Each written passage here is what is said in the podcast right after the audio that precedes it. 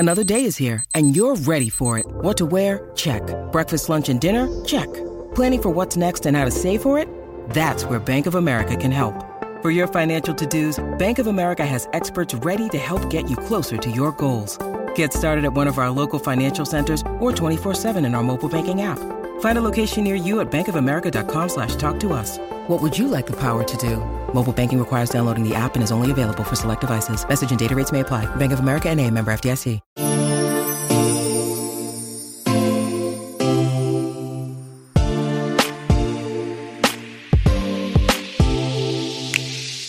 Welcome to Is This Real Life? A Bravo podcast that relates our favorite shows to our own lives and the world around us. I'm your host, Mandy Slutsker. Let's get to it.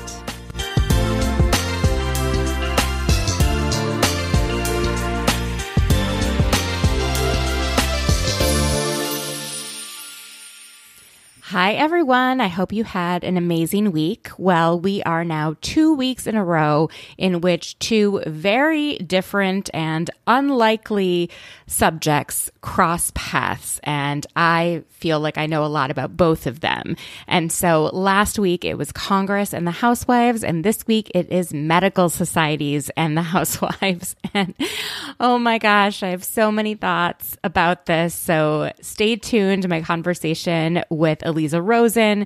We dive deep into the drama that exists between nurse anesthetists and anesthesiologists and the societies that they belong to. Oh my gosh. There's drama everywhere, folks. Okay. It's not just housewives. Well, this week on The Real Housewives of Potomac, I actually enjoyed watching the show, which is pretty great because the last few weeks it's been a chore to watch. I realized what I was upset about, and I feel that we as the audience have been robbed of seeing some real conversations and confrontations occur on camera. And one of those is a confrontation between Candace and Robin. So the timeline made it kind of hard to capture, but back in January 2023 is when we learned about Juan's potential indiscretion, and everyone was very upset because we had just watched an entire season where Candace's husband, Chris, got dragged for allegedly maybe having indiscretions or approaching Giselle in an inappropriate way, and then to find out that the entire time it was actually Juan that did something like that. I understand why Candace was very, very angry. However, I wish these housewives and reality stars would try to save some of their feelings for when it is actually time to be on camera. And what Candace did, and I know she had so many opinions and she was texting Andy and she was like all over Twitter and on YouTube. I wish she had actually kept it not to herself per se, but not gone on social media the way that she did. Because when cameras picked up, what I would have wanted to see is a sit down between Candace and Robin where Candace articulated, hey, last season, my husband and our family got we were dragged through the mud. And to find out that the real story is actually that your husband had done something inappropriate, not my husband, and yet you never came out and said it. And have that conversation. But because Candace went on every possible social media channel and shared how upset she was with Robin in very harsh terms, I understand why she was pissed. I would be too. But because she did that, it robbed us of being able to see the interaction between the two of them. And then this week, something kind of similar happened in which we watched all the women in the episode speak about sexual assault and Karen's PAVE luncheon. And then after the episode aired, Candace came out and talked about how upset she was with Giselle for having the audacity to speak about sexual assault and ask questions about how she can keep her daughter safe and that kind of stuff when she had sort of insinuated or, you know, insinuated that Chris, Candace's husband, had tried to potentially assault her last year. And I get, again, like what she did with Chris was so wrong because she didn't just insinuate he was trying to hook up with her. She made it seem like he was being predatory. And that's not something that you can bring up lightly. And it, you know, there's a lot of ramifications from that. And you shouldn't, you know, lie about it. It, you know, even if you felt uncomfortable, that's one thing. But she used a lot of other phrases, Giselle did, that really kind of led people to the conclusion that that's what she was trying to allege about Chris. So Candace was, you know, again, rightly upset, but she went to Twitter and Instagram. And what I would have really wanted is to watch this confrontation between the two of them at the reunion. And I just feel like we just keep getting robbed of these like real conversations. And maybe Candace just doesn't want to talk to Giselle anymore and vice versa. And so we're at an impasse. And that's why the show has become almost unbearable because of how much the two camps kind of hate each other. But I'm just really over it. And I feel like, I don't know, it's part of the show to hash things out. And if you can't sit down and hash things out, then maybe you shouldn't be on the show. And maybe Giselle shouldn't be on the show. I don't know. I don't know which one of them has to go. It's just feeling so frustrating, you know? And what I actually enjoyed this week was watching Mia because she is, you know, telling stories about her, you know, past that are actually illuminating why she behaves the way that she does. And it's fascinating and it's harrowing and things are kind of like puzzle pieces are kind of coming together. So she talked about when she was younger, she was sexually assaulted. And the night that it happened, it sounds like they were maybe in high school. Jacqueline, her very good friend, the one that was on last season, had left her alone with what I believe was at the time Jacqueline's boyfriend. And I think Jacqueline has guilt about leaving Mia alone. Mia resents Jacqueline for leaving her alone that night, thinking that if Jacqueline was there, maybe the assault wouldn't have happened. And Mia is kind of piecing things together and saying, you know, maybe I had subconsciously been, you know, punishing Jacqueline for leaving me that night. And all of a sudden I was like, oh, this is why the two of them have so much history and there's so many things that, you know, lie beneath the surface that we don't know. And it was interesting to find that out. And I mean, it was very brave for all of these women to speak about their own experiences. And I really hope that it shone a light on how prevalent sexual assault is. And I appreciate how they handled it and how Bravo put a public service announcement about a hotline afterwards. I thought it was handled very well, but it was just, it's interesting to find out things as the season airs. And I don't know, I feel like I'm watching it sometimes on social media rather than on the show itself. Miami. Oh my gosh. I just love all the colors and the brightness and the fun. Even with all of the heaviness of what Gertie is dealing with, the show still seems light in some way. And I think it's because there are so many alliances and friendships, including those that are kind of, you wouldn't think, such as Lisa Hochstein and Adriana, and seeing Alexia and Julia and their new friendship has been really fun to watch. And I really enjoyed all the women cheering on Kiki and cheering on Julia when they walked in swim week. It's just, it's fun. And then to see Adriana with Emilio Estefan was just chef's kiss. I had so much fun watching like her in the studio at BravoCon. I asked her, you know, loved your song. Do you have any more music coming out? And she was like, I've been working with Emilio Estefan. And she was like bragging about everything that we're now watching. So that's kind of fun to look back on the conversation with her and then see it all play out. But, you know, going back to Gertie, it is very inspiring to see her handle everything and kind of go like roll with the punches as they keep coming and they keep smacking her in the face. And yeah, she did want to spend a week in bed watching The Sopranos and feeling sorry for herself. And that's totally understandable. But she's also like, okay, I'm getting another surgery. Okay, now I need chemo. Like, it just proves, you know, what Glennon Doyle always said, and a lot of other people quote, you know, we can do hard things. And it is inspiring to watch. And it's great to know that she's currently on the other side of it.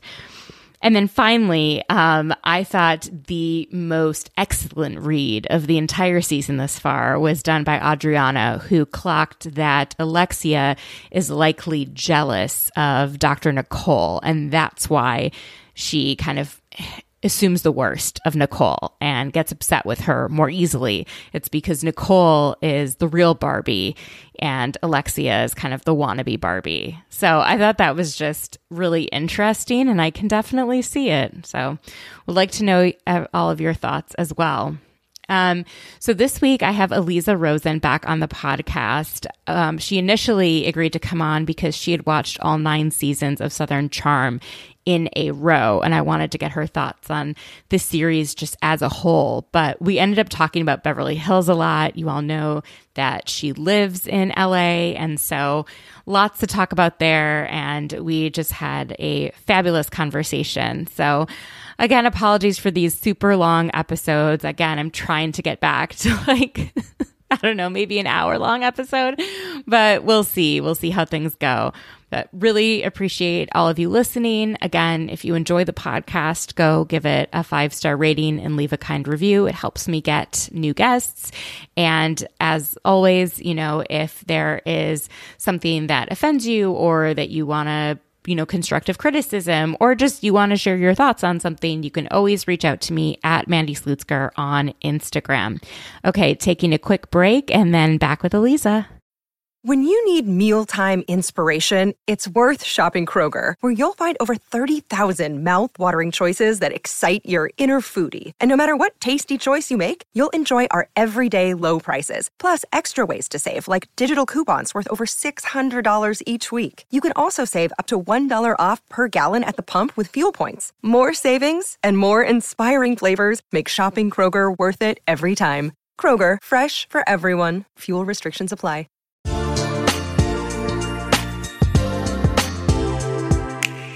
Hi, everyone. I'm back with your favorite guest, Aliza Rosen. She's the founder and president of AYR Media, which is a production company that focuses on unscripted and documentary content, including podcasts, television, and film.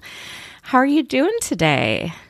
I'm doing great. I'm very excited to be back. Thank you for having me. And I am very excited for all of your research and good work. So Aliza is coming on today because she actually did a full, like, 10-season binge of Southern Charm. And since this week, Southern Charm season concluded, we thought we'd be talking about that. But there's also so many other crazy things that have been going on that we need to dive into. But before we get into that, I need to ask you, did you see the trailer for The Valley? I did. I mean, it was short.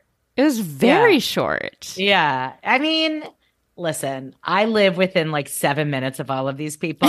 So they already had me at the Valley, right? So it's really like nothing even needs to happen for me to just be excited to like see every restaurant that I go to and every sidewalk that I know, you know. So, and it's Alex Baskin, who is a friend of mine. He's a frequent partner and collaborator of mine. So he touches very little that isn't amazing. So I have full faith it's going to be great.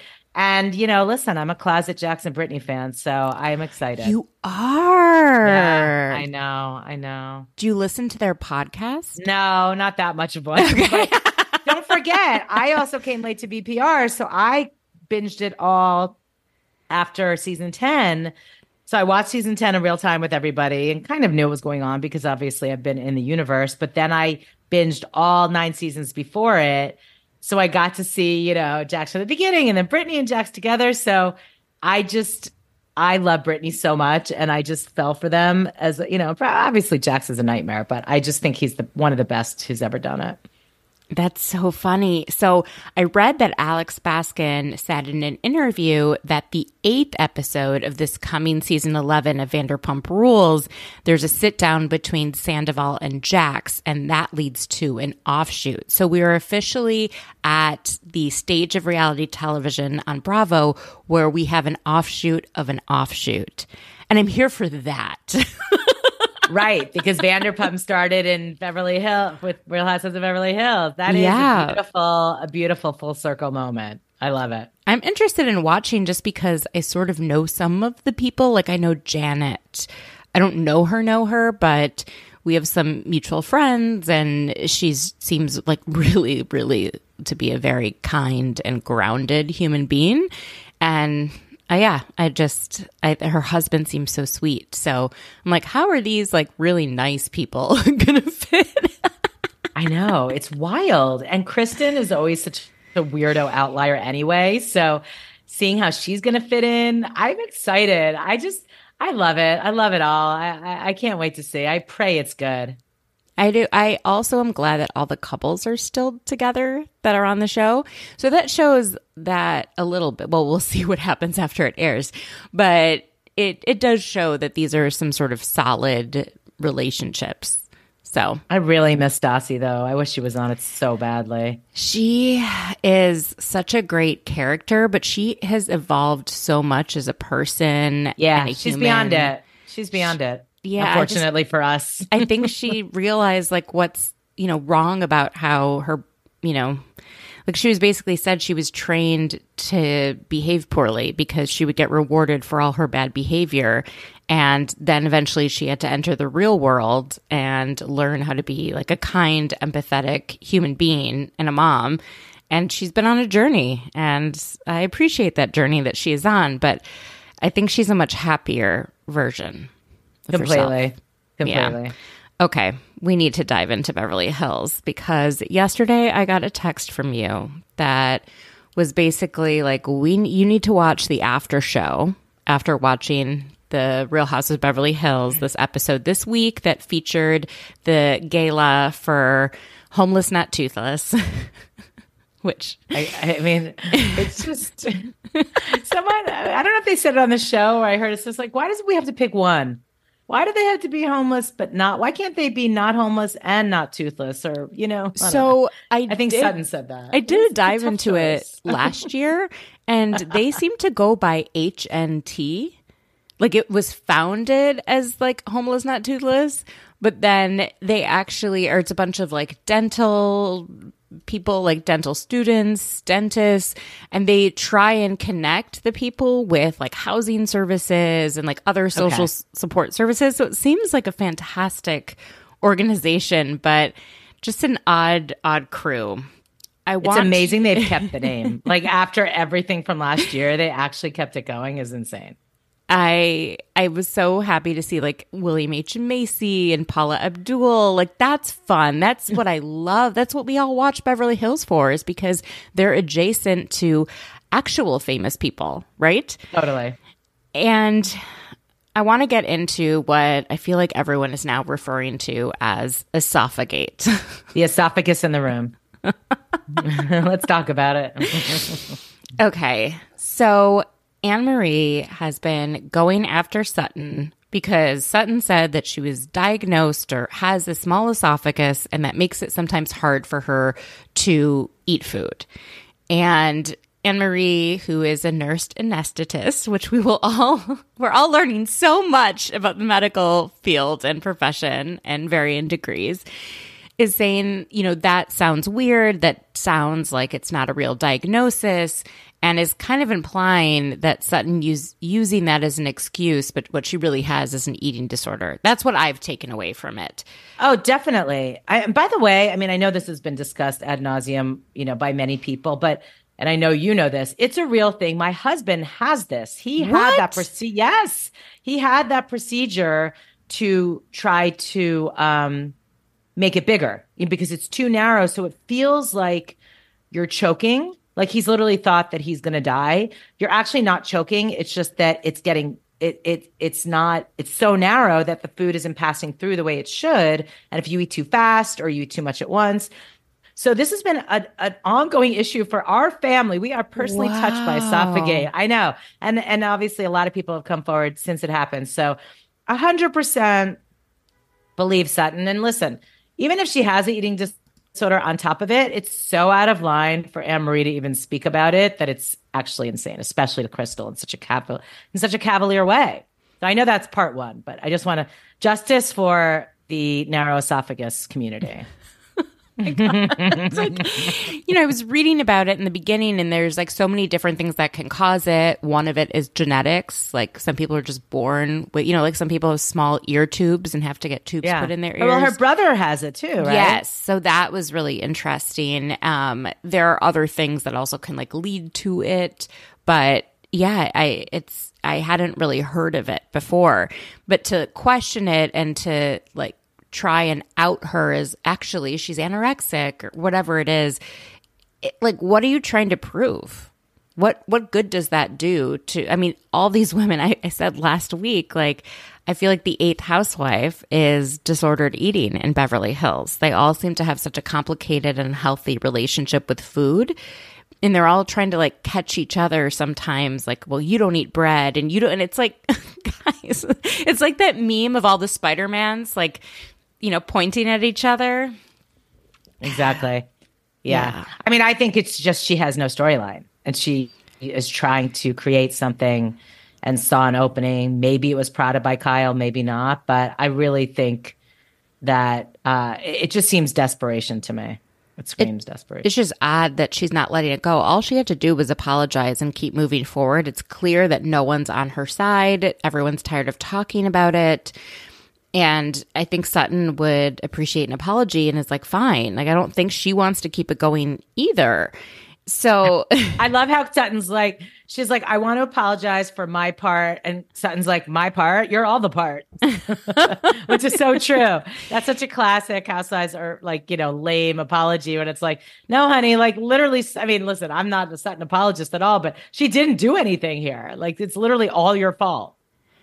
And at least she's got friends on the show who are telling her this is what this woman's saying. Now, if I was Anne-Marie and I was going on a show and I had this real profession, and I would want to not get into it too much because I wouldn't want people to come after me and the licensing boards and that kind of stuff, right? So, you know, the way that Dr. Nicole handles being an anesthesiologist, like she talks about it, but she doesn't go into too much depth. It's not her entire personality. And she kind of keeps the show a little bit separate from her work life as much as possible. And I think that's a really smart way to do it. You don't want to discuss things that are medical and then be reprimanded or corrected by others. Now... It's so wild. Yeah. I know we're going to jump into it, but for a little, you know, I always seem to have some type of personal connection to all of these crazy storylines. So I produced a podcast with Tonia Bales. She was Dirty John's first wife. I was about to ask you about this. Okay.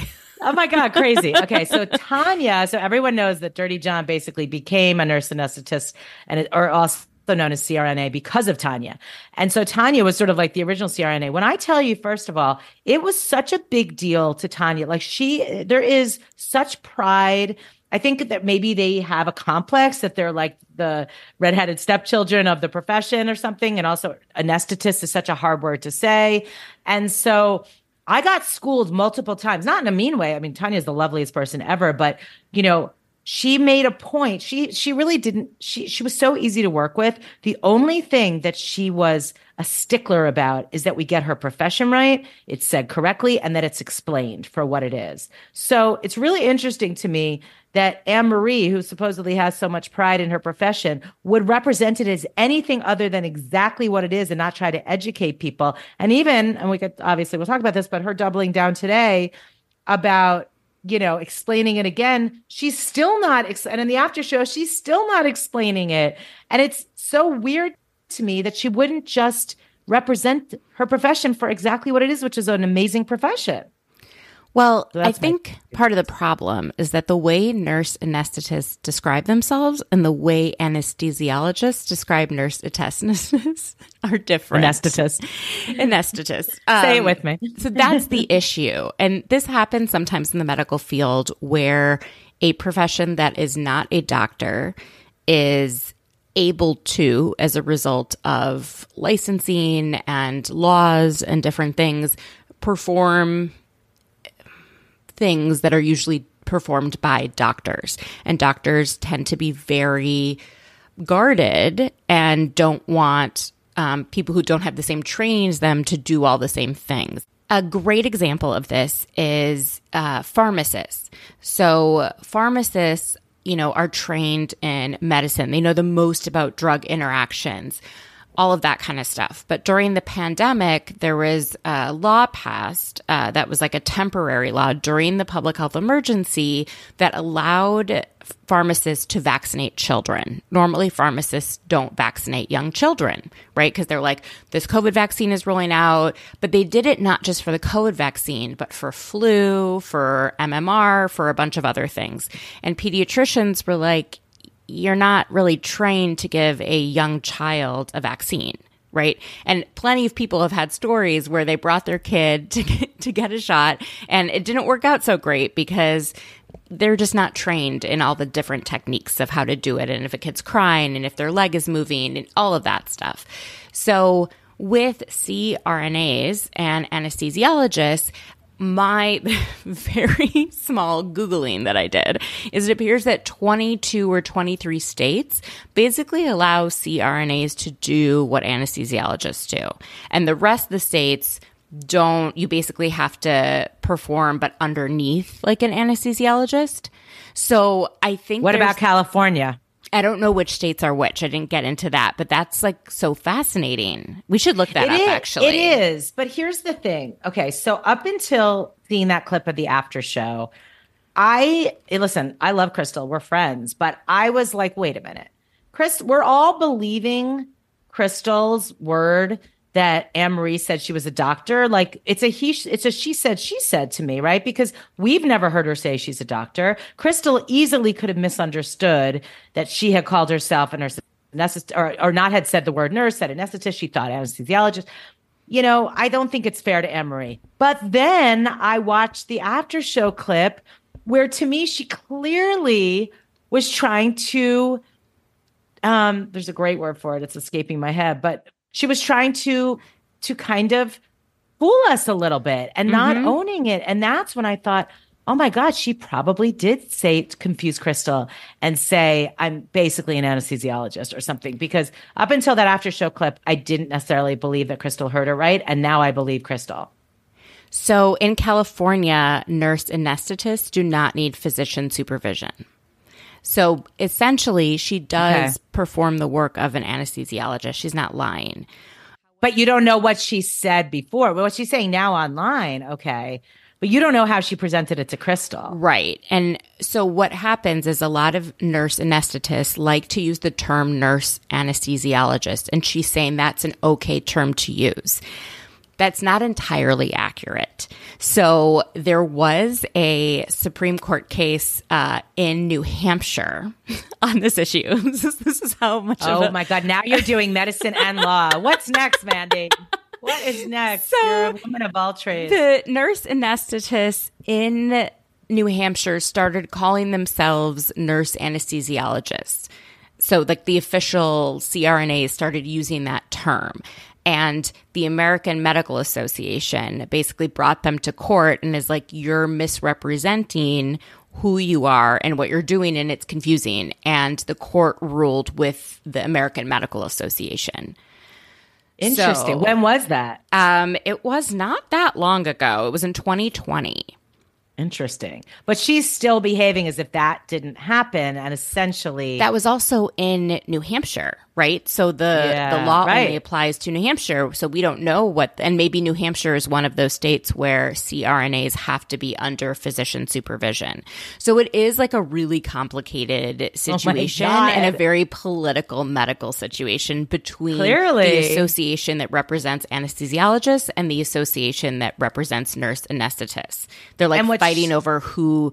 Well, she said that. She said, like, the reason why she said that in her online post today, which was like, the reason that I'm kind of fired up about this is because they've always kind of left us for dead, you know, and not acknowledge what we do. But I mean, look, the fact is she did not go to medical school, not to say nursing school is an incredible accomplishment. Her career is an amazing accomplishment, but she didn't go to medical school and she didn't. Right. And she's trying to kind of obfuscate. That's the word. She's obfuscating. And I hate when people do that. She's also saying that the reason that Crystal is so bothered by all this is because Crystal is jealous of the fact that she's a nurse anesthetist and went into medicine. Jealous of what? Jealous of what? Your CRNA? Exactly. Exactly. Crystal, I mean, come on. Come on. I mean, it's just silly. I think, you know, Crystal has a really good radar for people. I think, in getting to know her, I've realized that. And she's also, you know, younger than a lot of the women. She's very up on, you know, social media, and like she'll go down the rabbit hole on researching people. And I think she found out pretty quickly who Emery was at the beginning of the season, if not before. So there's other stuff going on. I don't know what's going to come out and what isn't, but we know as fans a lot of stuff about Emery that hasn't come out on the show yet. So I think Crystal clearly saw Emery for, you know, not necessarily representing who she is on multiple levels correctly. Let's just say that. That's a great, very diplomatic way to describe what's been happening. But it is very fascinating to watch the medical association then weigh in. So I think the reason they weighed in is because they can. I mean that, like, the American Medical Association kind of can't. So a really, really large medical association that has a lot of members and a lot of attention on it can't be as, I guess, shady in their social media posts. It was a little shady. I was kind of surprised. I was like, damn. I'm shocked, and I actually don't think it was a good move by the association at all. I agree. If Bravo fans are applauding you for being shady, that does not help, like, bolster your seriousness as, like, a medical association. Well, it's like a little like the congressman doing receipts proof timeline, which was, like, iconic and amazing, but also like, oh yeah, what is happening here? Well, that was such a circus of a hearing that I would argue that he was almost acknowledging how crazy the hearing itself was.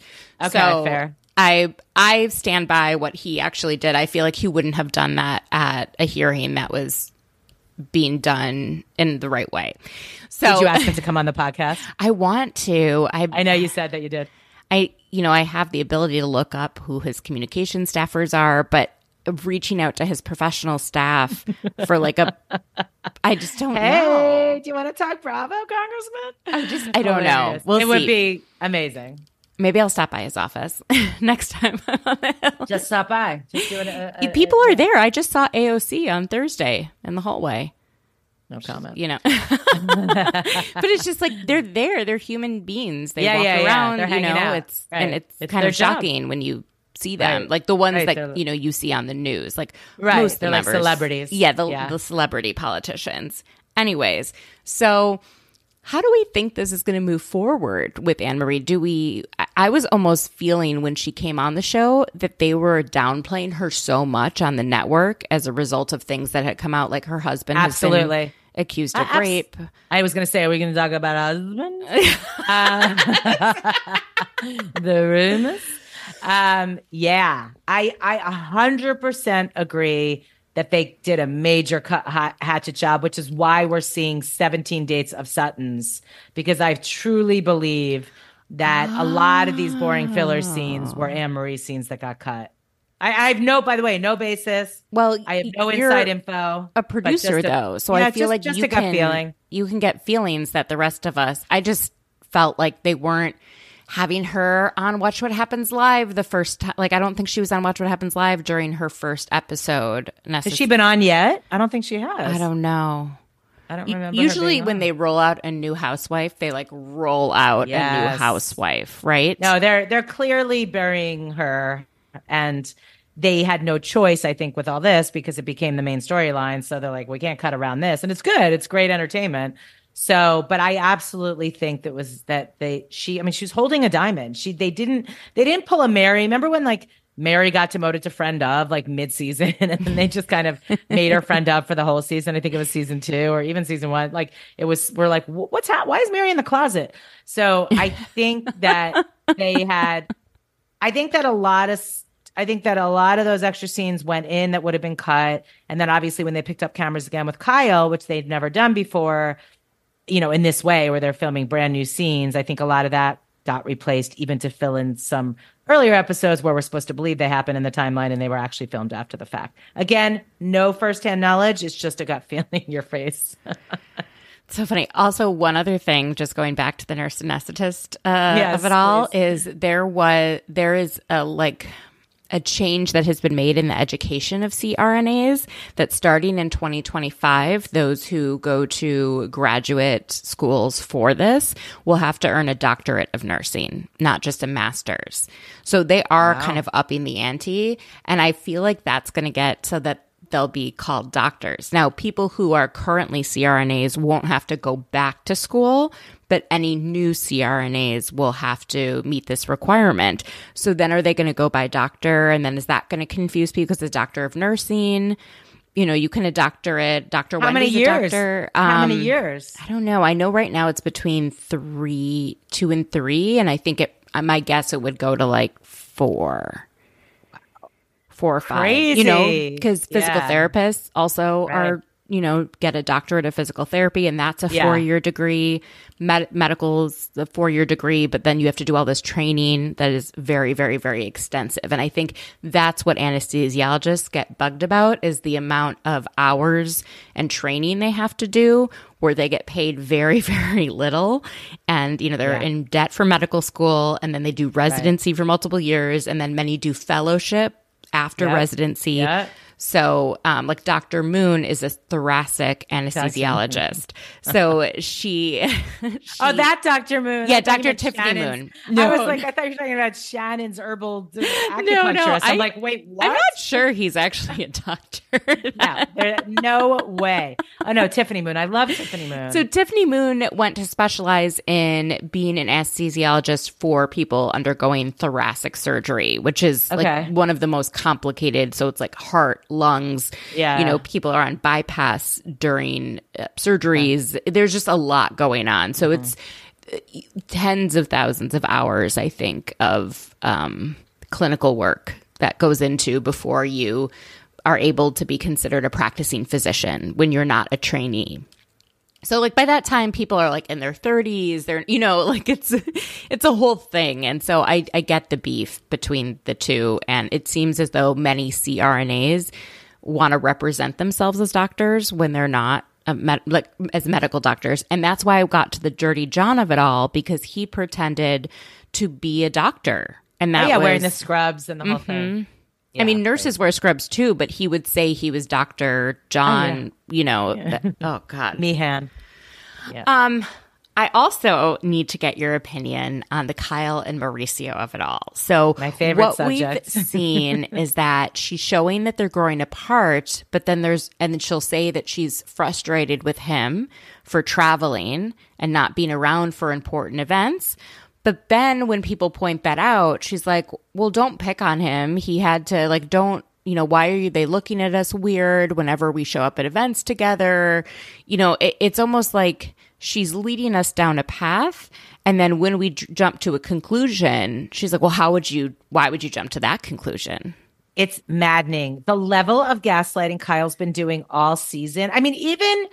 Okay, if you want to really go there, you want to go there. So even if you recall, and we can go back because I was dying to know your new opinion, if you have one, on the Morgan and Kyle of it all, because when that music video came out and you're like, no, I think they're just friends. I'm like, Mandy, what? But even when that came out, they did interviews, right? And they're like, well, we just decided, you know, people are talking. Let's give them something to talk about. And then we found out that that video was filmed way before anything came out about Kyle and Morgan. So it was complete bullshit. They were already, you know, in my opinion, hooking up months and months and months, maybe years before that. So that's where the gaslighting all started. All season has been gaslighting with the two of them being close friends. I mean, I have to pause on my rant here and say, do you really truly believe that they're not together? I'm starting to think maybe they are, but starting to think. Yeah. Mandy. Well, this is insane. I don't know. I think they probably are. And because she's not separated from Mauricio, or because they are separated. When the show was currently, when they were filming the it was not the mental illness event. It's almost as though, and I've read so many books where people talk about the demise of their marriage and how they just keep acting as if they're married when they're in turmoil. I feel like that's what we're seeing from Kyle and Mauricio during filming.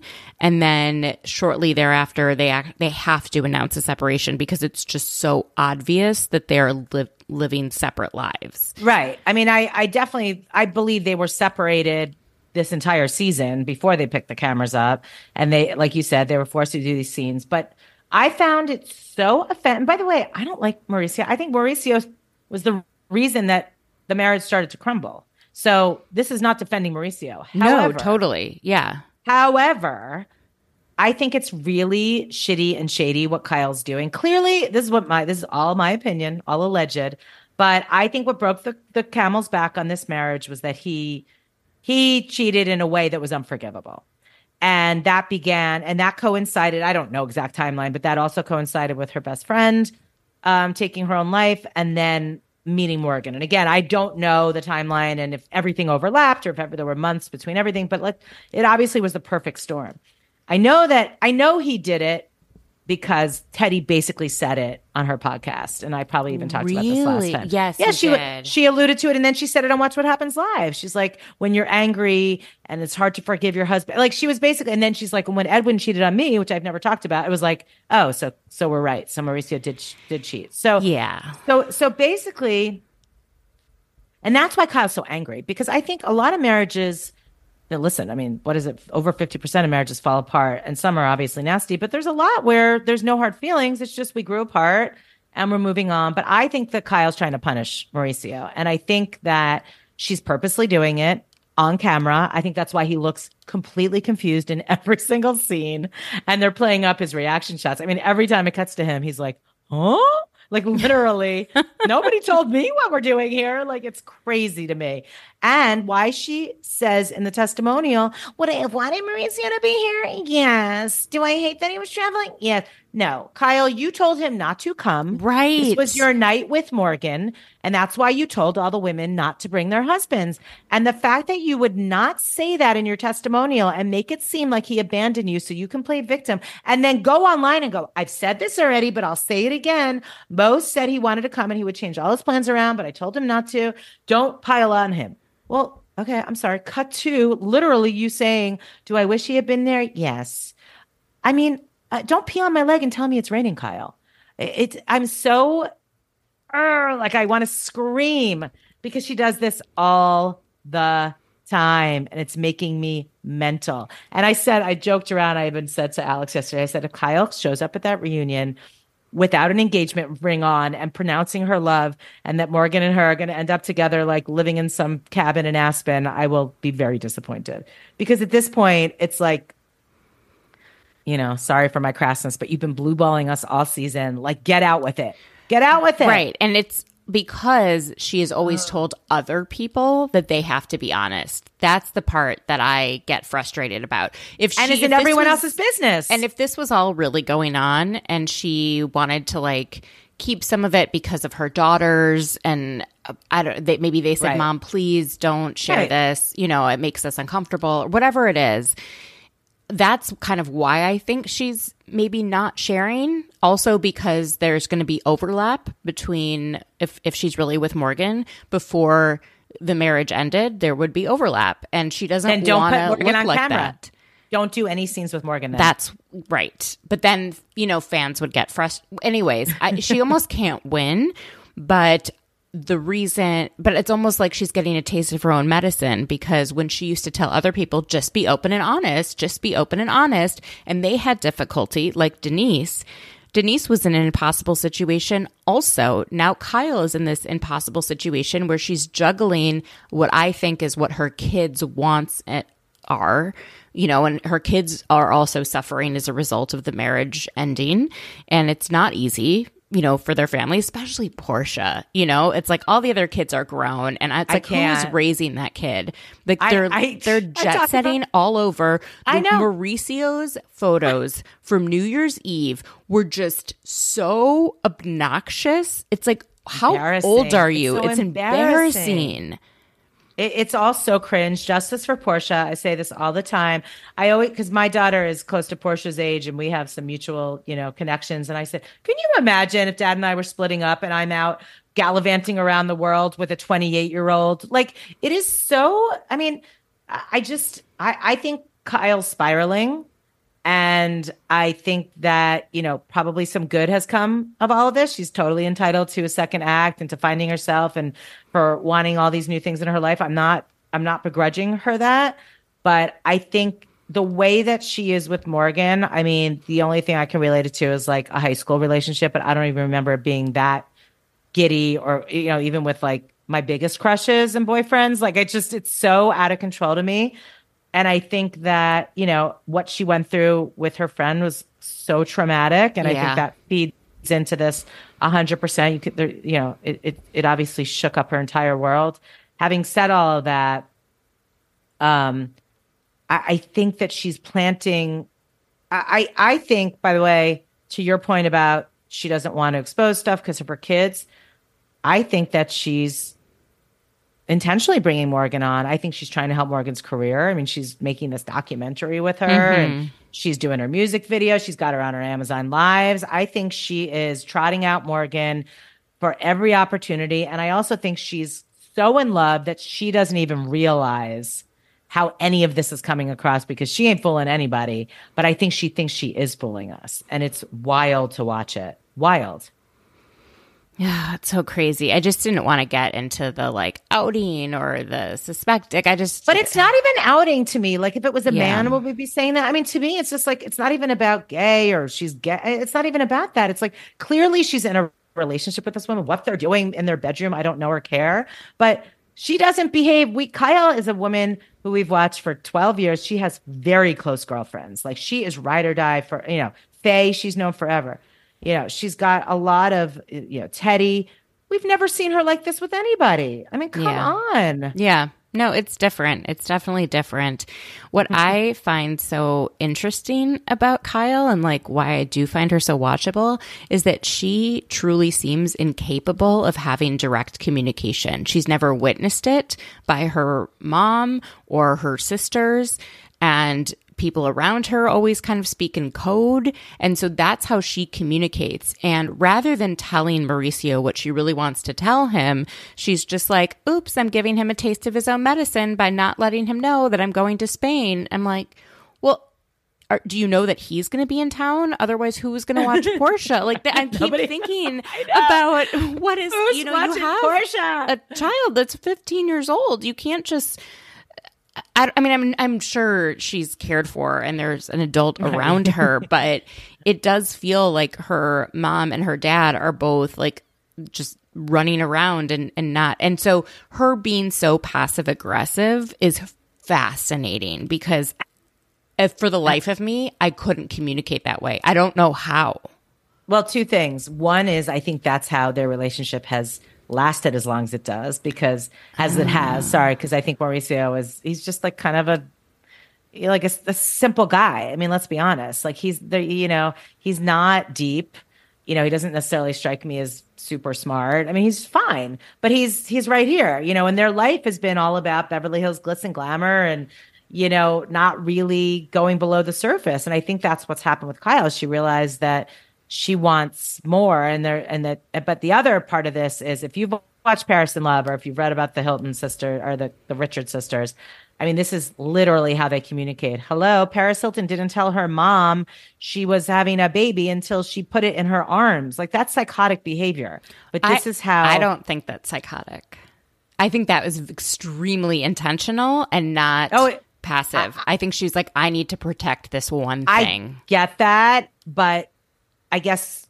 for it to get to a point in a relationship where you need to hide that is, I'm saying, I'm not, by the way, I'm not saying Paris is psychotic. I'm saying that. That behavior Kathy is. Yes. Yeah. Kathy is toxic and a narcissist and all of that. But it's, I'm saying this family is very dysfunctional, extremely dysfunctional from Big Kathy. And so anyway, that is why Kyle is not a communicator and never has been.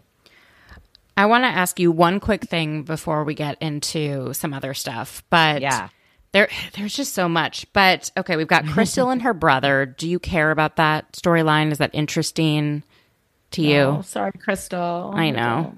It was an interesting story, right? Like how the pandemic, what it did and how, you could... Anyways, and then Erica, this is the main thing I wanted to ask you. Well, she seems to be having a redemption season. She's been very smart about how she is showing up on this show and who she's talking to and who she's aligning herself with. I mean, the biggest kick I got out of this last episode was when she was like, oh, do I know you? Oh, my God, you're my dentist. I need to come back and get those bleach trays. I was dying. My gosh. That was hilarious. I know, and I hate it. I hate that she's had some good zingers and I'm laughing and I'm like, no, don't do it. Do not let her charm you. Remember how she said she didn't care about the victims. So I will not forgive Erica, but yeah, she is a gifted player. I will give her that. I like watching her on the show. When it gets to be, I even enjoyed her as a villain. So it's like I never really want her off the show, even if she's a bad person, because she's so entertaining. And what's interesting is like we've seen her get annihilated from fans for being associated with a crime, but not committing it. And then we've seen another housewife kind of get off scot-free for committing a very, very, very heinous crime. So, it's very kind of similar crimes, like defrauding people who don't have the means to protect themselves. So, I mean, we don't have to relitigate it, but I agree with you, obviously, but I really feel like it's how she handled it. Totally. It's just like if you had just been normal and been like, obviously, this is awful. Like, I really think everyone would have given her grace. It's like she doubled down at every turn and it was really bizarre. But one thing I wanted to say, about Erica is that I'm completely spacing. I lost my train of thought. Do you think her lawyers, though, were telling her? Because she kept on being like, my lawyers told me not to talk about it, not to admit to anything because then there'll be more lawsuits. And maybe, but there's a way to do it that's just more humane. She just... Yeah, no, I agree. So angry and narcissistic and awful that it was... and I'm just not completely buying... this redemption arc of like, I was horrible. I was going through it. Like, obviously she was going through it, but you and I, probably talked back in the day about the timeline and everything. Like at a certain point, she did know. She did. Mm-hmm. She knew and she didn't care. And she only cared when it got to the point where she was going to be possibly charged with a crime. So I think, look, she's a survivor. And I think you're right. She's excellent for reality TV, but and I don't want her off the show, but I'll never get back on board with her. I just won't. It's just so interesting because like if she was at all complicit, they would have found out. That's what I believe. There's so much info there and they've done so much digging that there was not enough of a case to indict her as well. There wasn't enough of a case, but I still, and again, I'm like, we don't relitigate, but I'm going to say, I don't think for 80% of the time she knew what he was doing. I believe that. She didn't care. The money was coming in and she was rolling in it, and that's what she wanted. She said that. I mean, I'm not judging her for it. She wanted a sugar daddy and she got one. But once she did know, and Erica is very smart. So this is not Teresa, I don't know what I signed. Erica knows how to read a lawsuit. She knew what was going on. And when she tried to paint herself of like, I've never been to an ATM. Tom dissolved. It's like, come on, girl. And then it was, she said, you know, I file my own taxes, you know, so she gave us 10 different stories. I think at a certain point she knew, and she didn't care because she kept defending him. She stayed with him. And then the narrative about why they broke up changed 50 times. I still don't believe a word that comes out of her mouth. I will say that. Do I think it rose to the occasion of an actual crime? Like you said, no, probably not, or she would be indicted. But I think that she knew way more than she claims to have. And I don't think she's an innocent party in at least the last 3 years of the debacle. Interesting. Well, speaking of not believing a word that comes out of someone's mouth, let's head over to Salt Lake City. So I felt this episode, too, was a little bit more of a filler. You know, we found out more crazy things about Monica's mom and how she really wanted to be on the show herself.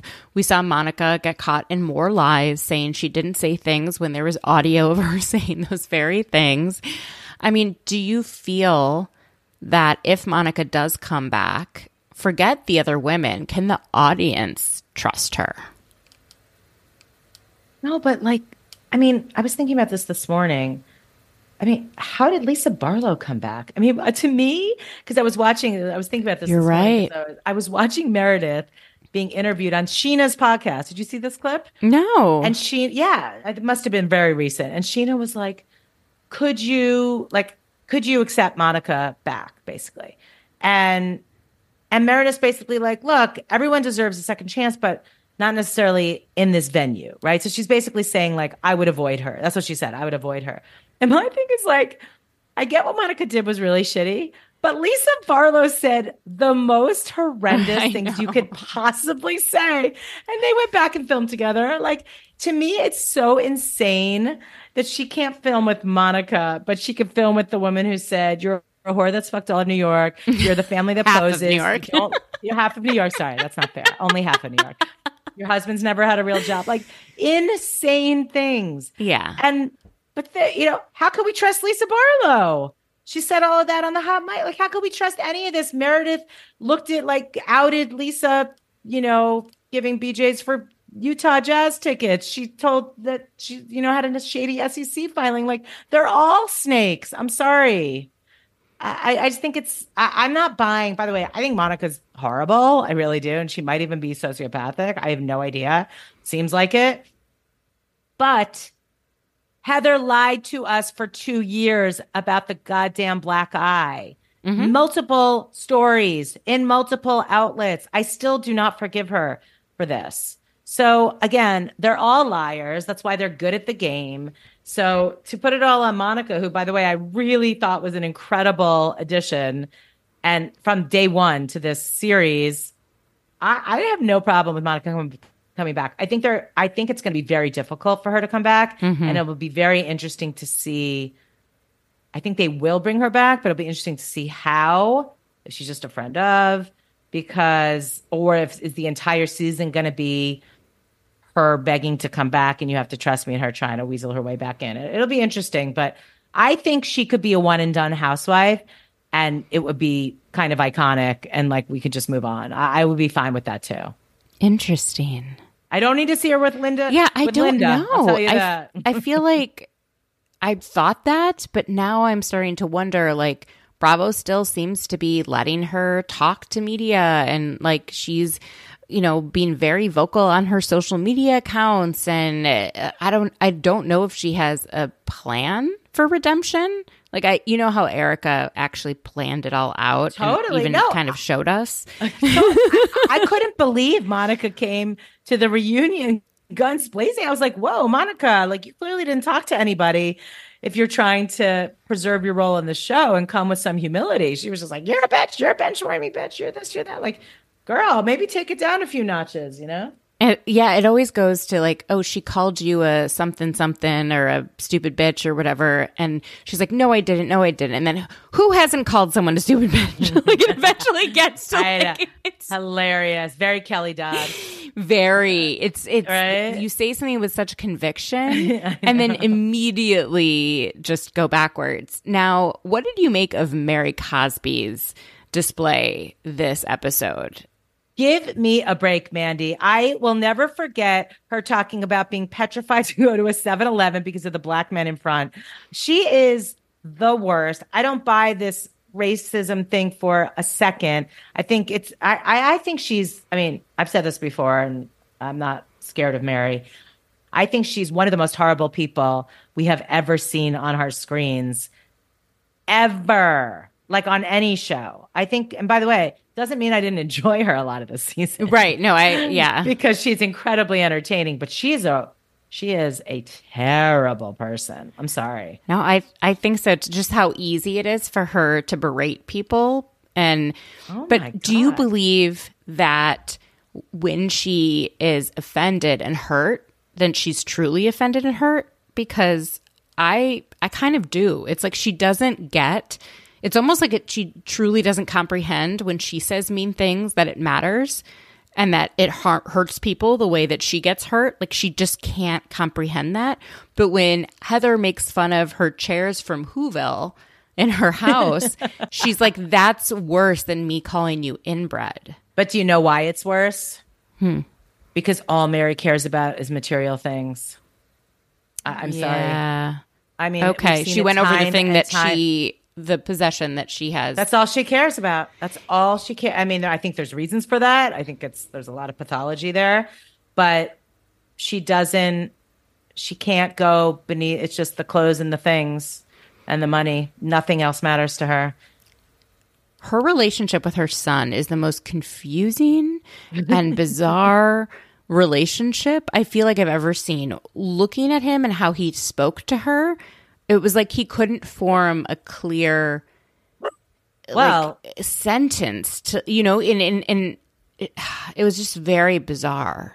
Well, now that, I mean, have you seen the stuff on social media about him being on drugs and like he makes purple scissor or whatever it's called, scissor in his basement, which is like actually illegal. So why are you posting yourself like cooking drugs?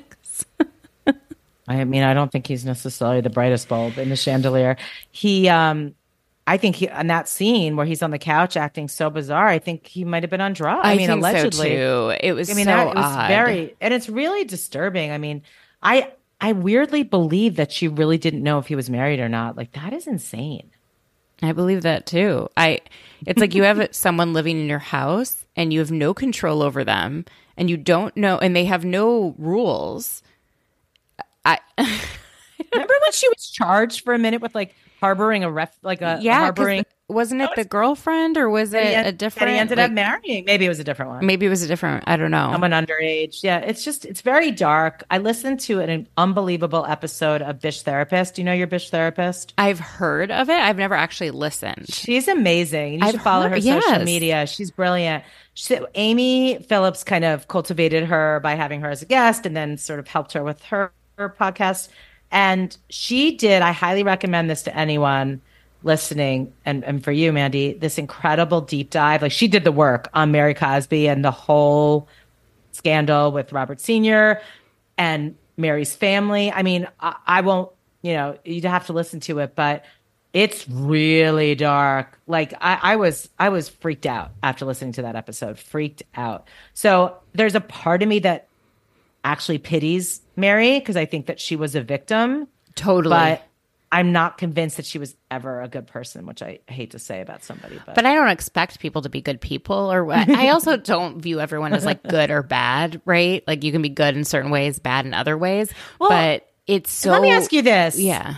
Real quick on that subject, because I was on Twitter right before we hopped on and I saw somebody post Lisa Barlow's political donations, and everyone knew she donated to Ted Cruz and then there was one to Donald Trump. And remember when Monica called her, she had that great dig where she's like, Donald Trump, love it, or what is she like when she's reaming her out? I couldn't understand it. It was hilarious. Whatever it was awesome. But, and they're like, this is very important information about Lisa Barlow. Like, we can't have her on our show because, Trump was the one that's responsible for, Roe being overturned. And obviously, like, I make no bones about I'm liberal politically and I think Trump is the worst person on the planet. Like it is nothing, but I'm like, I don't care. I mean, know. Lisa Barlow is a fantastic reality show character. I'm not hanging out with Lisa Barlow. She's not a role model of mine. She makes great television. Like, why do? And that's why, honestly, with Ramona, I was like, keep Ramona. Ramona's an amazing character. Like, I just feel like, why are we expecting these women to be good people? That's where I disagree about Ramona. I got bored. There was no new story with almost all of, even Sonia. Like, it's all the same thing over and over, and there's no new anything. Well, that's a good reason. And so, but it isn't because she's a terrible person. No. To be bored by them is a much more important reason. Yeah, and if she truly was racist towards production, that also is a reason. They should never have to work in that kind of environment, and the fellow castmates shouldn't have to work in that environment. Yes, I mean, that's breaking, you know, your work. Breaking your contract. Yes. Exactly. Like, yes.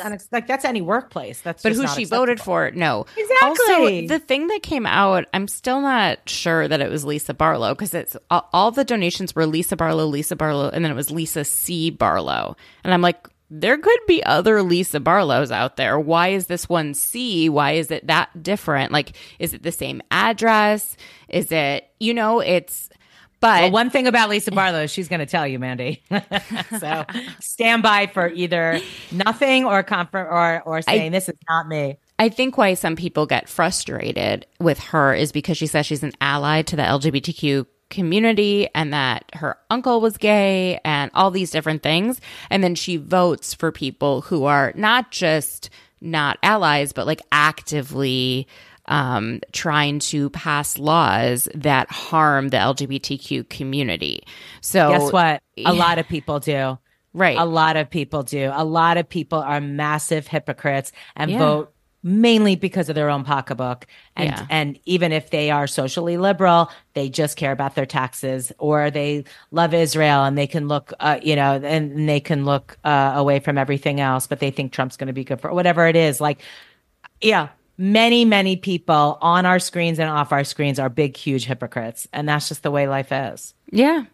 Yeah. I also think people are like, allowed to have their own, you know, political opinions. And I'm just glad people are voting. Honestly, good point. I want all the housewives to vote. I don't care who you vote for. It's just really important to participate, and all of that. Anything else on the racist stuff with Mary? So you touched on it. I thought it was so interesting that Whitney seemed most concerned not with being labeled racist, but like having said something that hurt Mary. Because she's like, did I say anything? I thought Whitney's reaction was incredible. I wouldn't have given Mary any of the grace that Whitney did. I thought Whitney like fell on the sword for basically having no idea what Mary was talking about. But she was like, okay, you have a feeling that I'm racist? Okay. Like, she let her have it, which is crazy to me. Because it's like, how can you just say that to somebody?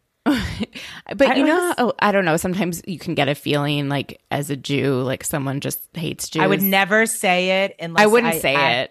Right. Yeah. Like actual. But Mary just says it because she thinks it's okay. Yeah. What I found so interesting was her talking about the church, and then to see Heather and Whitney be like, no, she's right. You know, and talk about, but hello, Whitney hasn't been affiliated with the church in years. And neither is Heather. So exactly, it's that ridiculous. Was also kind of odd. And then when Lisa was like, I'm, you know, still, why don't we? I'm the only Mormon on the stage. Like, why not ask me? It's like, well, you're not like an actual Mormon, you know. And then she called herself a Jewish Mormon. I'm like, all right, now we're in a whole other territory here, I was like, this is a little bit nuts. Like, you know, what does she really know about like the true history of the church? And the Mormon church has not really admitted they're wrong, but they changed their rules. Oh, yeah. We know she knows nothing because she admitted she hasn't even read the Book of Mormon. Like, girl, I'm sorry. She's a great housewife. She is. And so is Meredith. I love Meredith. She makes me laugh so hard. How she says things is just so interesting to me. She's wild. Yeah. All of them are so damn entertaining. Yeah, I'm so entertained by Salt Lake. They're just wonderful bonkers. Season. Amazing. Best season yet. Love it. Okay. Let's get into Southern Charm. So do you know that last time I was on your podcast, I had just started watching it? Yes. From the beginning. It was like, remember, were you on season 2 or... Yeah, it was early seasons. Mm-hmm. I was probably two, and I was not enjoying it. And then season 4, things started to shift. Austin came on. They started to weed out Ravenel, who was really my biggest problem with the show. The production level went on. It started to find its footing. And then I started to love it. And then by season 6, I was like, love, and then it just kept going. And now I am a total fan and so glad that I put up with those horrible first 3 seasons because it got me to where I am today. So I just wanted to preface it. Season 2 was one of my favorites just because watching Thomas Ravenel run against Lindsey Graham in the primaries and Lindsey Graham have no idea that he's running against someone. It's I cannot. Hilarious, but he was one of the most vile people I have ever. And Catherine, I can't with her either. So I was just, they kind of phased her out of a bunch of seasons, which was good. But I really, I hope she never comes back either. They were the worst part of that show. And I feel bad for her because just with what you said with Mary, I feel like she's been a victim. Right, with Catherine, I really do. But she also hasn't taken any accountability. And for her, and people say, oh, he, knows judges and all this stuff. To have your children taken from you is quite it doesn't happen easily. So I don't want to say who's, sides or anything like that, but it does, and then when she wasn't showing up to film or she wasn't answering her phone, all those, it's something's going on. And I really, really, really hope, and then we saw this year while she wasn't on the show, she hit someone during a school traffic crossing. Yeah. And I really want her to get help. Right, because I think she needs it. And many people on the show seem to need it. And he needs it too, by the way. I'm sure. But I think he's kind of beyond help, unfortunately. Exactly. But I don't think Catherine is. I don't. I think she has goodness in her. And she's just been... I liked her for a bunch of seasons. I was she just needed to get away from Thomas. And then she just turned sour for me. But yeah, I agree with you. She's redeemable. She also seems to not... like when people are happy.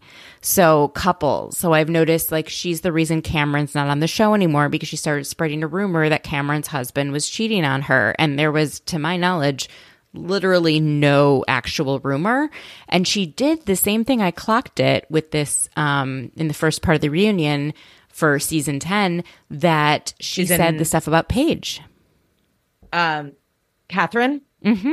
Remember they said, where did that rumor come from? I need to correct the record because we just finished season 9 and season 8 was Catherine last season. Oh, so season 9. And I'm only clocking this because I'm literally just finished, season 8 a day before season 9 reunion started. I'm thinking of Vanderpump, which is on season 10 going into 11. Exactly. Ugh, I apologize. No, it's fine. I just, for the people at home screaming into the podcast. I know. No! I'm sure I get things wrong all the time. No, it's all good. You're more accurate than most. So yes, it's very interesting you say that. But also, didn't Taylor throw out the Paige cheating thing? She did, but then when they asked where it came from, Leva was like, I heard it too, and it was going around at last year's BravoCon. Wow. And when they were like, it was someone on the cast, and then Andy said, does that person have red hair? So... That's what I thought. Now, this is the question I've been waiting to ask you since I found out that you finished. Whitney is both the cast member and an executive producer of the show. I don't know anything about production ethics, but that feels like a conflict of interest. Well, it has been. I mean, again, someone who's ingested 9 seasons all at once is like, don't forget. He dated Naomi. He was sleeping with Catherine. This is not like the him showing the Taylor nudes to the team. There's only one of many infractions, quote unquote, over the years. Here's what I think. And again, I have no idea. I don't know the team that makes the show. I know who they are, but I don't know them. I think what happens when somebody brings you an idea is that part of the negotiation is they want executive producer credit. And him and his producing team, I think it's him and 3 guys. They all work together. They do movies and stuff. I think they've gotten the credit since season 1. That was part of the deal that they struck. But I don't actually... And again, I have no idea. They might watch every cut and have input. My guess is not. My guess is that it's You will get the credit because you brought this show to us and you helped cast it with us, but you do not have creative control. So he's like, okay, and then I'll just live my life, you know? So I don't think what executive producer means, like an Alex Baskin who actually is executive producing all these shows, is not the same as a Whitney Studler Smith or whatever his name is. So I think that's where it gets confusing to people because he's not actually a hands-on executive producer that's a part of the show. Otherwise, I got to say, if he was, a lot of the stuff that's happened in the last 9 years would never have made it to air. Okay, that makes a lot more sense. It's kind of like Mariah on Married to Medicine, who brought the idea and then was one of the wives on the show. Her husband's a doctor, and then everyone got tired of her because she was acting like she's the only reason that the show worked, and that's not true. Like, even without them, like without her, yes, she brought the show, but anyways. And then eventually she kind of got kicked off, and that was so interesting because she was trying to say she was a producer, but then anyway. So this is interesting with the Whitney of it all. Also, Patricia is the one through line, you know, aside from Shep and Craig and I don't know, is anyone else from this first season still on? No, just Shep and Craig and Patricia and Whitney. Yeah. So without Patricia, I mean, she seems to be sort of a levity that we all really enjoy on the show. Did you enjoy it? I not as much as you, Mandy. Okay. I think, with all due respect, I think that you have selective memory on Patricia, because as somebody who binged it from season one, she could be the biggest asshole. Yeah. And backstabber and like conniving behind the scenes. Like, she's not just some grand dame who's like, come to my parlor.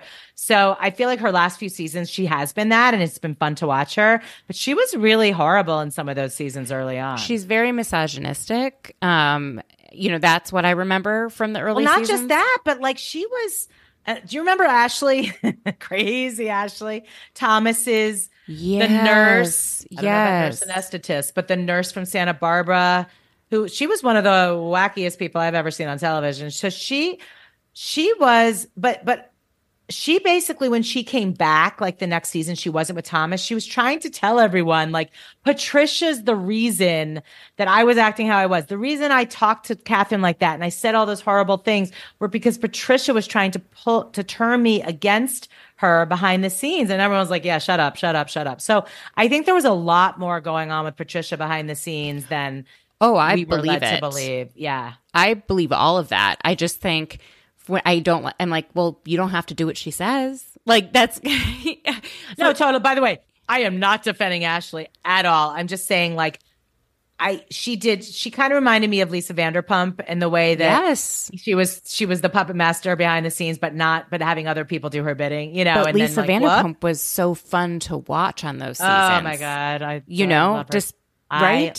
love Lisa Vanderpump. And I think Lisa Vanderpump is so conniving and all of those things. I don't actually think she's like kind to the people in Vanderpump Rules. She very much like uses the ones that have done well and speaks poor, you know, all of that. I feel Patricia's the same way. I don't feel like Patricia's just this, but when I say levity, I find the way that she lived, like her lifestyle, to be so entertaining. Yeah, it's fun. It's like the breakfast in bed and the Michael, get me my martini. Yeah. It's fun to watch. And listen, it gives the show the color and the character that differentiates it from every other Bravo show. And that is the reason for it. And the other thing that differentiates it is that it was primarily a male-led cast. Yeah, yeah. And that is interesting. We hadn't really seen many of those types of shows on Bravo. I want to get into this season a bit and this second reunion. I felt the reunion was incredible. Incredible. It was so well done. They were all so well dressed. It hit on topics I never thought we would get to. Amazing. I mean, what did you make of Shep kind of coming forward and saying, I've got a problem. I need to fix something. The way I'm living my life is not working for me. And I'm almost a little bit jealous of Craig and Austin, who have something going for them. Their podcast and the pillows. Well, and now they're opening a new bar in Charleston. I saw that. Yeah, it's really interesting because, again, watching it the way I did with literally, you know, from Shep from season one to now, Craig from season one to now, you know, and seeing Craig, I mean, Craig is like a different human being. Mm-hmm.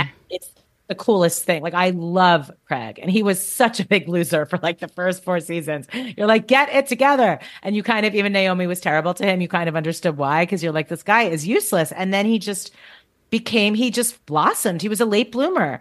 And Shep just really never got his shit together because, look, when you come from a lot of money and you don't need to work, this is an affliction. Not always. Some people come from a lot of money, become grinders, and they, you know, don't depend on their family money and all that. He wasn't one of those people. And I think he's a snob. And I think that he was raised in a certain way, and he's gotten away with behavior in his family. Like, so this was interesting because, again, I watched season 8 reunion right before season 9 reunion. And in season 8 reunion, Taylor brings up the way that he speaks to his parents and how, like, it disgusts her that he's completely rude to her. And he gets really pissed. And he either says to her or says under his breath to someone, like, she crossed the line. She cannot bring up my family.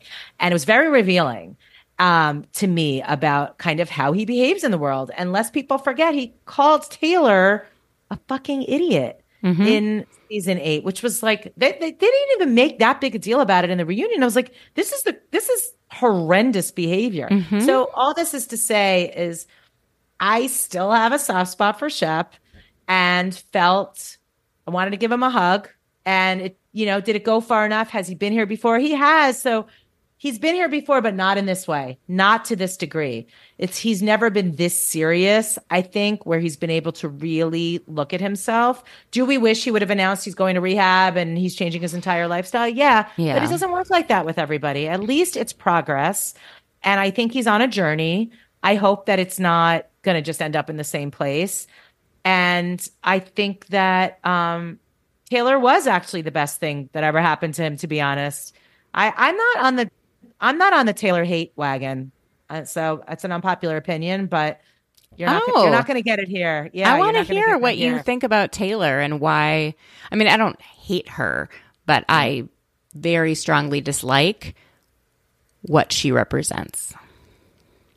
Well, for me, one thing that really upset me at the reunion was how her brother dying was basically dismissed, and Olivia's brother dying was the huge deal. And I get that hers happened over the season, but to barely touch on it, it felt gross to me. So I thought that too, and I did a little bit of digging, and I believe she actually asked Bravo not to keep bringing it up.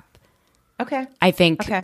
Thank you for that context. I was like, that. How are I they could blowing be wrong. It off? But the circumstances surrounding her brother's death are not clear. And so I don't think her family wants that out there, is my understanding. I'm sure it could come out if people dug harder. But I think with Olivia's brother, and she said that production came to her and said, how would you like us to handle this? We have footage. We want to be respectful of his memory and respectful of how you're handling the grief. And they said, you know, what could be shown and what would not be shown and what would not be discussed. And then she came out with the cause of death of her brother only when like TMZ or those types of reporters were using the Freedom of Information Act to get the autopsy results. Okay. So that's good context. That's my understanding, and I believe that Taylor, when her brother died, like Olivia went over to her and they cried in her bed. And oh wow, I think the issue is watching the season back really activated Olivia into being like, oh my God, she never was my friend. Yeah, I mean, so back to Taylor, you know, outside of that, but that was good context. One thing I didn't understand that I finally am understanding because they explained it at the reunion, but that's why it just did not make sense to me all season, was the level of everything. Like, I was like, why is Olivia so mad? Because when you watch season 8 and then you watch the reunion, she and Austin are not together, and they were together for 5 minutes. So I was like, what is the big deal here? And I get that the big deal with was the lying, but it's even more than that, because it seems like what happened timeline was that they had the reunion. Austin and Taylor hooked up shortly after the reunion, because I think Olivia went back to LA, but then Olivia and Austin dated for like six more months after that. They got back together, and so I thought it was before. Well, then Then the timeline on the show made no sense, season 8, because they did not date for 6 months on the season. So when the season wrapped, there was 6 months between when the season wrapped. Oh, before the reunion. Yeah. Before they filmed the reunion. Yeah. So it was like they were dating the entire time the show was airing. I went to go see the Pillows and Beer live tour, first ever live tour in Washington, D.C. And that he alluded to dating Olivia, but we hadn't met her yet. Right? We hadn't seen the show. Right, but in season 8, they date at the beginning, kind of. They never defined it. This was after season 8 wrapped. Right. So that's what I'm saying. So that's – okay, now I get it. So that's what happened. So, and then after the reunion, he wanted to get back together. He showed interest in Olivia again. And Taylor was saying, take him back, right? And saying he really cares about you.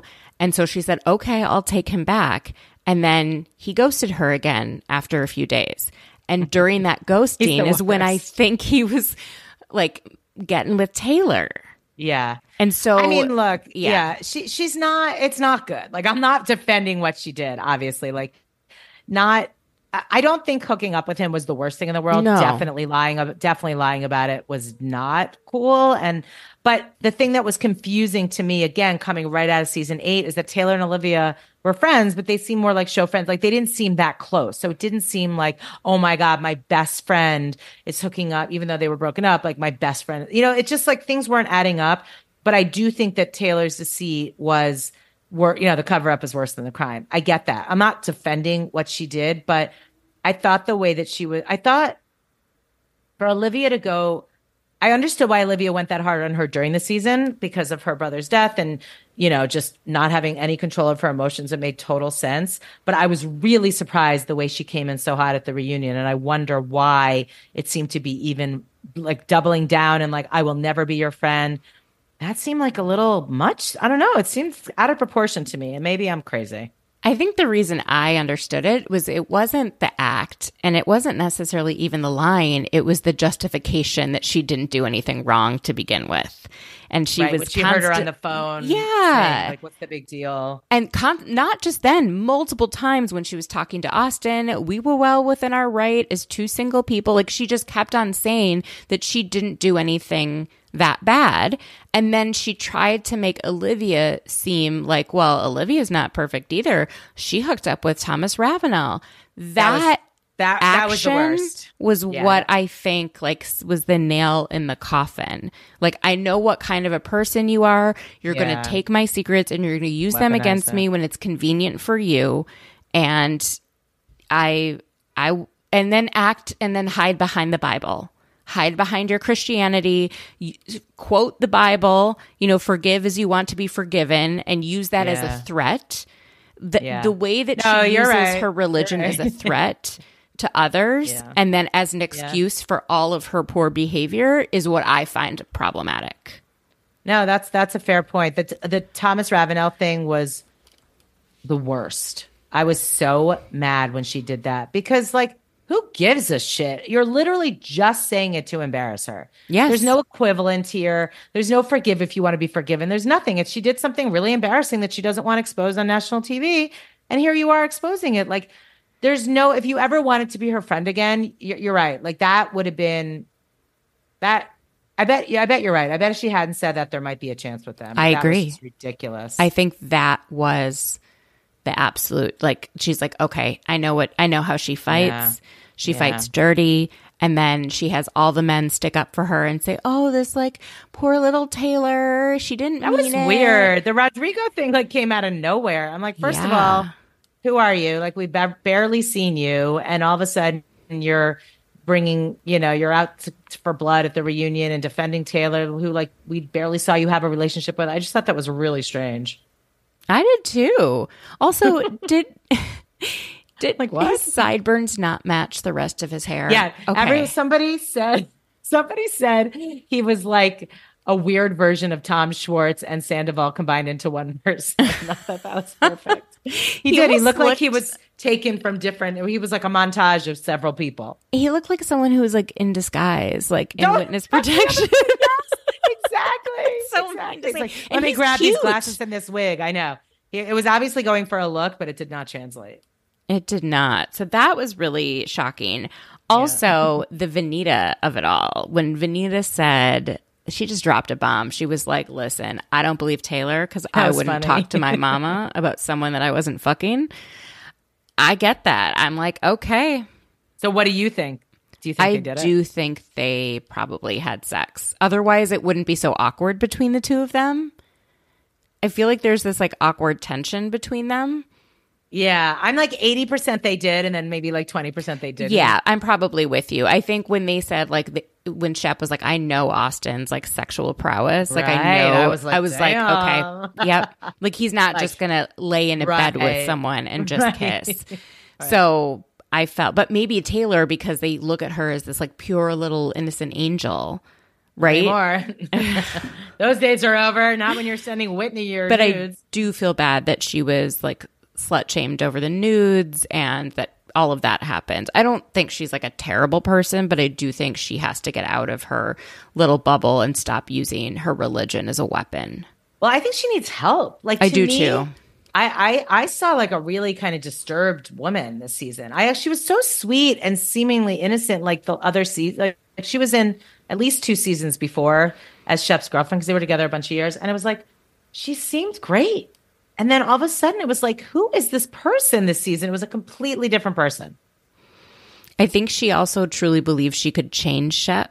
Yeah. And when she realized she couldn't and that she got screwed and she's the one, and she made those decisions herself. Like she chose to leave her job. She chose to travel with him, all of that stuff. And it didn't work out. I think she's absolutely a little embarrassed. Okay. So Shep. So I had thought that when he was in Costa Rica, that he was at rehab. But he was doing ayahuasca. Yeah. So it seems like he's really – and that can be really helpful for people.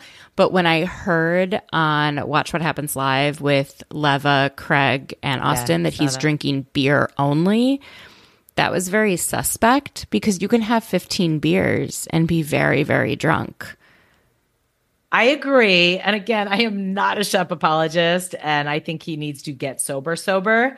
But – I think that the beer doesn't get – I don't think he's doing that. I think this is his slow roll into finally getting sober, yeah. And I just don't think he can do it. Like, this is his crutch. I do believe he's an alcoholic. Again, my armchair diagnosis, watching him through the years, he has a real problem.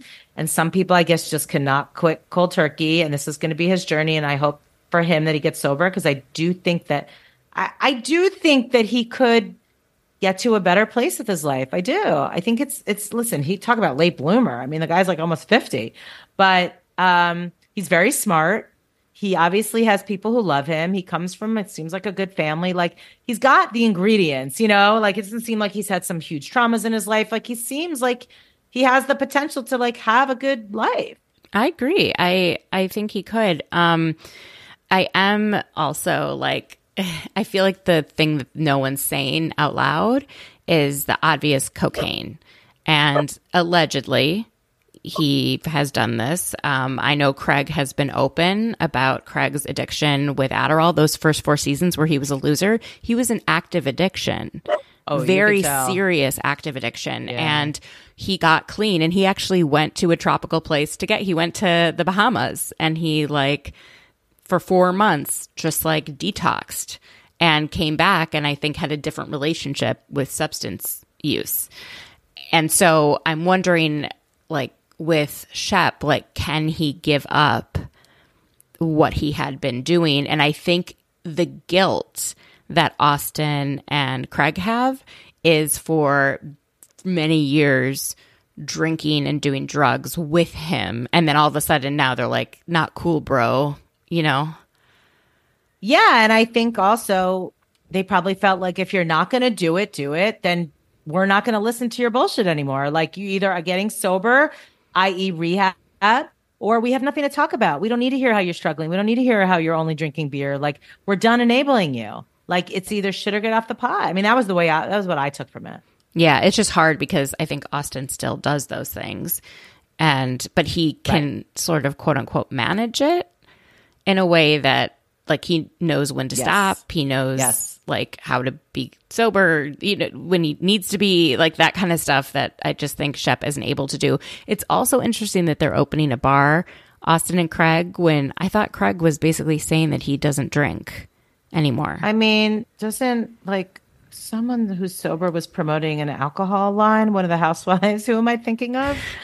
And I'm like, what? Aren't you sober? Like people are like, even though I don't drink, like Margaret Josephs has like a whole line, like, but she has a line of non-alcoholic. No, beverages. Sorry. It's not, you're right. It's not her. I can't remember who it was, but I was like, this is bizarre. Candy? Yeah. No. Candy doesn't drink, but she's also like the best businesswoman we've ever seen on Bravo. Yeah. It's not Candy. I can't remember. But anyway, yeah. I mean, I think it's possible to do it. You know, if you're looking at it more like a business venture and you're not like the Toms that are like hanging out at the bar every night. Yeah, I think so too. It's just it's just interesting to watch people struggle with substance abuse on these shows and then try and figure out a way to stay in the lifestyle without the negative consequences. And I think a lot of people can relate, right?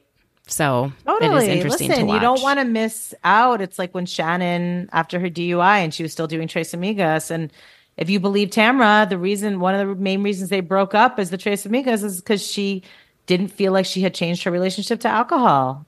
And, you know, I kind of get it. But again, I don't necessarily trust anything Tamra says. But I also believe that would probably be, you know, a factor, or at least an existing factor, because I don't think that Shannon's a little bit like Shep like that. Like she just, her whole life has been about drinking and using drinking as a coping mechanism and being the life of the party and loving it like alcohol.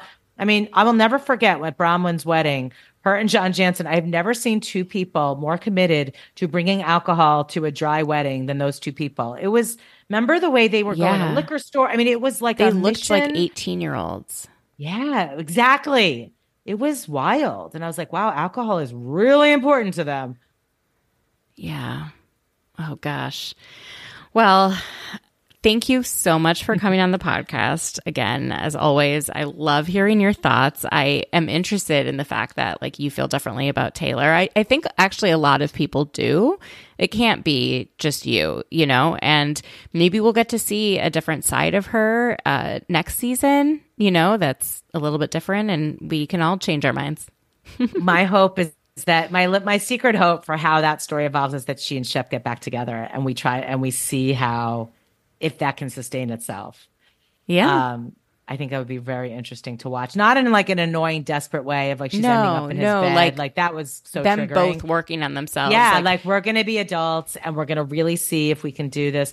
I mean, it's interesting because they're really different people. Sorry, I know we're wrapping this, but you know, again, with the hindsight of having watched all those seasons together, like one of the things for her that led to the breakup, other than him cheating on her, is that they were at like a Michelin star restaurant in Europe and she was like disgusted. She was just like, I go to other countries and like go help the poor. And you're here like complaining about the escargot and the caviar. Like they're just oriented very differently into the world. And I think that's actually what attracted them to each other. Like I think he likes that about Taylor because she's not into his money. Like she doesn't really care about his money. You know, she's down to earth in that way.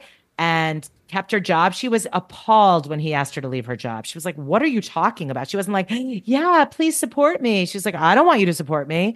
So I think he respected that about her. And that's what attracted him to her. And I think what attracted her to him, I'm still working on that. I'm not sure. Well, I think he's tall. Well, no, I think he's very well read and he has a lot of like interesting opinions and he can probably a very good conversationalist. Yeah, true. You know, and I also think that there is like a really wonderful side to him that we don't get to see very often because Cameron, I was just going to say, in the early years with Cameron and that friendship, it was a genuine like sweetness to him with that. And like a sister, like where he was actually caring, like he's actually shockingly not a narcissist in the way that most people on Bravo are. Like he genuinely seems to care about other people. I think he's self-absorbed and he's a big baby, but I think he actually does genuinely care about other people and his friendships and his relationships. He does. I do too. I think, my final question Final. Yes. Do you think Madison has then kind of replaced Cameron? Like, is she the new? She's been narrating.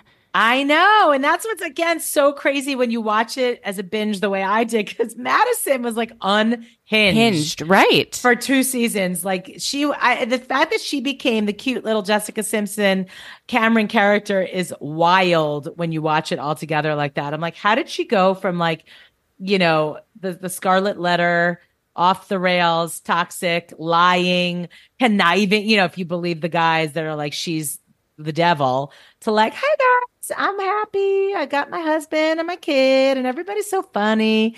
And I'm like, what? This is Madison? Yeah. So I love her on the show. Don't get me wrong. But it's just like the 180 there is a little bit of a whiplash. I feel like she always was a mom though. And she just didn't show that part until more recently. And so we only saw the part of her that was in the relationship, which was a very toxic relationship. And they seem she would dish it out, not just to Austin though. Like she everyone. Was exactly like she was mean and she's adorable and sweet now. Like it's crazy. I think she can be mean. I think it just when she's content, like she doesn't have like Stassi could annihilate people with her words, but I don't feel like she feels the need to do that anymore. Yeah. Good it was point. Like almost like a defense sort of a mechanism. Yeah, that's a good point. Okay, Aliza, tell everyone where they can find you, any things you want to plug. You always have so many interesting things that you're working on. Your podcasts are just incredible.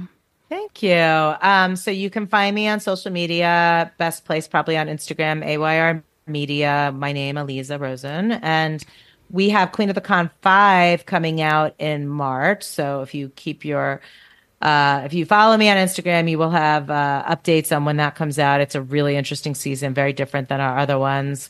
And then we've got a bunch of stuff coming, starting in the summer and then into the rest of the year. So keep my social media on your feed for all updates. And a lot of really interesting, cool stuff coming up. Thank you so much. I love having you on. I have like the best time chatting. Oh, me too. And I say it every time, but like, I just love your podcast so much. I think you have incredible insight and you always end up changing my mind on multiple things. So you've of course done that today as well. Well, I think many things can be true at once. Yes. You know, so sometimes you want to lean into the like believing the best in someone that you already like to begin with. Like Taylor is, I think it would be harder for me to dislike Taylor if I watched all the seasons together, right? Like if I went straight from 8 to 9, I'd be like, what did he do to her? You know? But watching it like slowly, like drip, drip, drip, I was seeing like a different kind of side of her that made me be like, I don't know if she can be a good friend the way that Olivia wants her to be. I also want to say, sorry, and then we'll really end it, but in closing, I'm glad you said that. I do think that what's not kind of studied enough is the effect that the being on television has on these people and their behavior. Yes. And I do think that there's the pressure to be interesting. There's the pressure to have a storyline to stay relevant.